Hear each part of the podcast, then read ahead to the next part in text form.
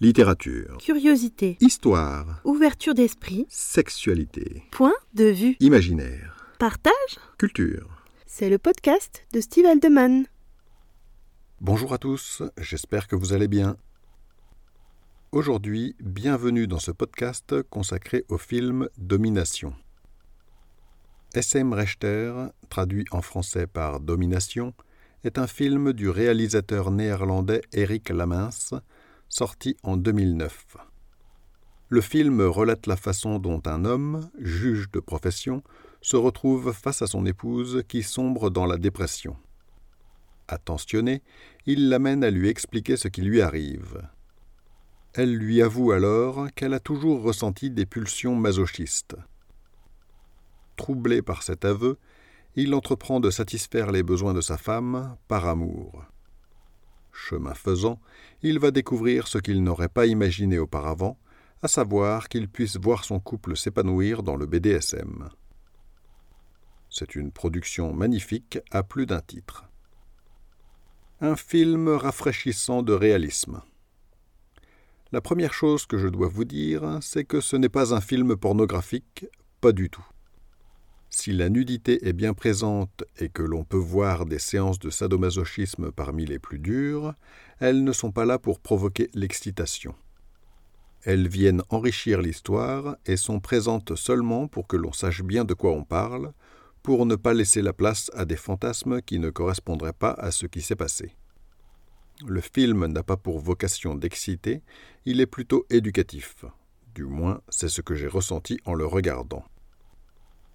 La seconde réaction que nous a laissé ce film à Rose et à moi, c'est que l'on a affaire à des personnes normales. Keun, le juge, est incarné à l'écran par Jenny Berwetz, un acteur belge né en 1956. Magda, la femme du juge, est jouée par l'actrice Verle Dobelaer, une actrice belge née en 1967. Au passage, vous m'excuserez pour la prononciation de ces prénoms et noms belges que je ne connais pas.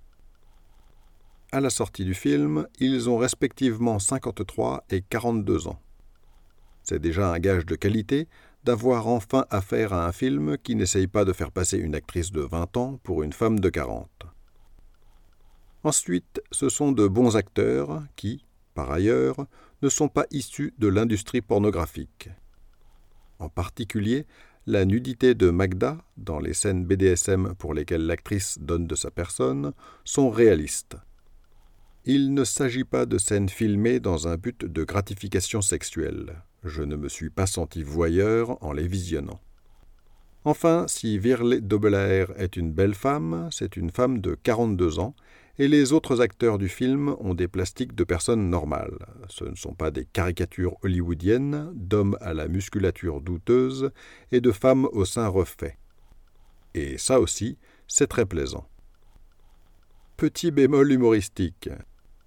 Je n'ai pas cherché à savoir si c'était la mode à l'époque aux Pays-Bas, mais les coupes de cheveux des hommes, de Keun et de son meilleur ami en particulier, sont carrément stupéfiantes. Était-ce fait exprès? En tous les cas, ça enlève du glamour au film et lui donne un air de production indépendante à petit budget, ce qui est peut-être le cas. Enfin, et je trouve ça très important, c'est une des premières productions que je vois qui donne une explication claire de ce qui peut vraiment plaire dans les pratiques sadomasochistes douloureuses. Les quelques mots que prononce le psychiatre de Magda sont limpides, et ça vaut le coup de regarder le film rien que pour ça, dans un but éducatif une histoire inspirée de faits réels. Le personnage de Keun existe. C'est un juge d'instruction belge qui a été condamné en 1998 à une année de prison avec sursis par la justice belge pour avoir eu des pratiques sadomasochistes très violentes avec sa femme. Il a perdu son emploi à la suite de cette affaire, mettant un terme à sa carrière de juge. Le film montre bien les réactions de la société, qui n'est pas capable d'accepter la différence de ce couple. Trahi par des crapules qui révèlent au grand jour une relation qui aurait dû rester privée, le juge Keun et son épouse voient s'abattre sur eux la morale et pas qu'elle. Sous couvert de défendre publiquement les bonnes mœurs, ceux qui s'attaquent au juge en l'absence de la moindre plainte à son encontre se servent de cette excuse pour régler leurs différends professionnels. Le juge Kuhn n'est jamais entendu quand il veut faire valoir le droit des personnes à disposer de leur propre corps. En dépit de son excellente connaissance de la loi, il ne parvient pas à obtenir justice, ce qui est particulièrement inquiétant pour les citoyens qui ne bénéficient pas de son expérience. Son couple va donc se faire broyer par les envieux, les réactionnaires, par l'absence d'ouverture d'esprit et l'incapacité de la plupart des gens à accepter les différences. Cela dit, la page Wikipédia consacrée à Keun Rousseau, le vrai juge, indique que l'affaire judiciaire ne s'est pas passée exactement de la façon qui est décrite dans le film. Elle laisse entendre que les faits qui ont servi de base au scénario du film sont plus nuancés que ce qui est montré.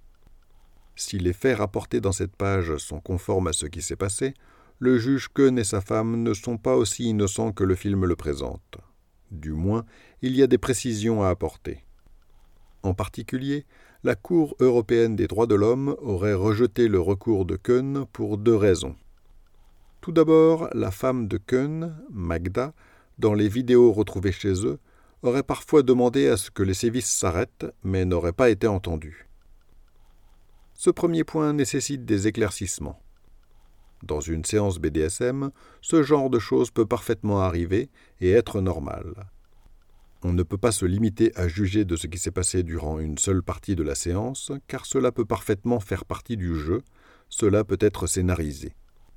Les participants peuvent se connaître suffisamment pour savoir jusqu'où une soumise peut avoir envie d'être poussée, même si en apparence ce n'est plus le cas et il est tout à fait possible que ce soit ce qui s'est passé entre le juge et sa femme, qui ont souvent pratiqué en public. Ils n'avaient donc pas grand-chose à cacher. De plus, ils se connaissaient très bien, étant mariés depuis des années. Seule l'appréciation d'une séance dans son ensemble, incluant les après-soins, peuvent permettre de se faire une idée de ce qui s'est vraiment passé. Mais expliquer cela à des novices n'a pas dû être simple, en particulier dans le contexte familial fragilisé, du fait de l'impact de l'affaire sur leur fille. De plus, le film montre qu'au sein des instances judiciaires où ont eu lieu les débats, se sont réglés en sous-main des conflits professionnels. Donc si j'avais été à la place des juges de la Cour européenne des droits de l'homme, je pense que je n'aurais pas retenu l'argument de la soumise qui demande à ce que ça s'arrête, sauf à disposer de plus d'éléments.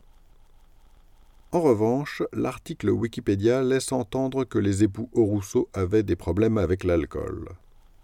Dans l'affaire bien réelle, la Cour a retenu le fait que la femme de Keun était consentante.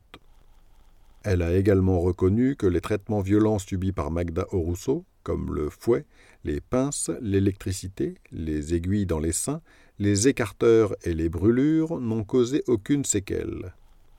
Cette décision me donne à penser que la justice a été bien rendue.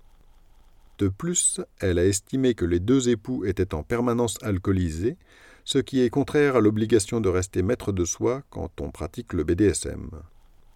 Si c'est bien ce qui s'est passé, c'est encore une fois une décision qui me paraît fondée. D'autant que Queneau Rousseau, il faut le dire, n'a écopé dans cette affaire que de la peine minimale. Enfin, et pour finir là-dessus, le film donne la sensation que le juge Keun semblait idéaliste. Son statut de juge lui a-t-il donné l'impression qu'il serait inattaquable? Même si j'exècre l'idée qu'on doive se cacher pour vivre ses passions, il est tout de même étonnant que ce couple n'ait pas été plus discret, au moins dans l'intérêt de leur fille. Peut-être que s'ils avaient fait plus attention, la violation de leur vie privée, que je condamne sans détour, ne serait pas arrivée. Les conséquences pour eux sont malheureusement désastreuses. Le juge a perdu ses droits à la retraite et leur fille a quitté le foyer, leur reprochant d'avoir manqué à leur sens des responsabilités. Je remercie le réalisateur du film qui leur a rendu hommage et qui nous a donné à voir une production de grande qualité. Vous pouvez découvrir les liens en description pour approfondir les sujets dont j'ai parlé. Si vous avez écouté cet épisode en podcast, je vous invite à vous rendre sur mon site stevaldoman.com pour y trouver les liens en question, d'autres articles, ainsi que les romans que j'ai écrits et ceux qui seront bientôt publiés.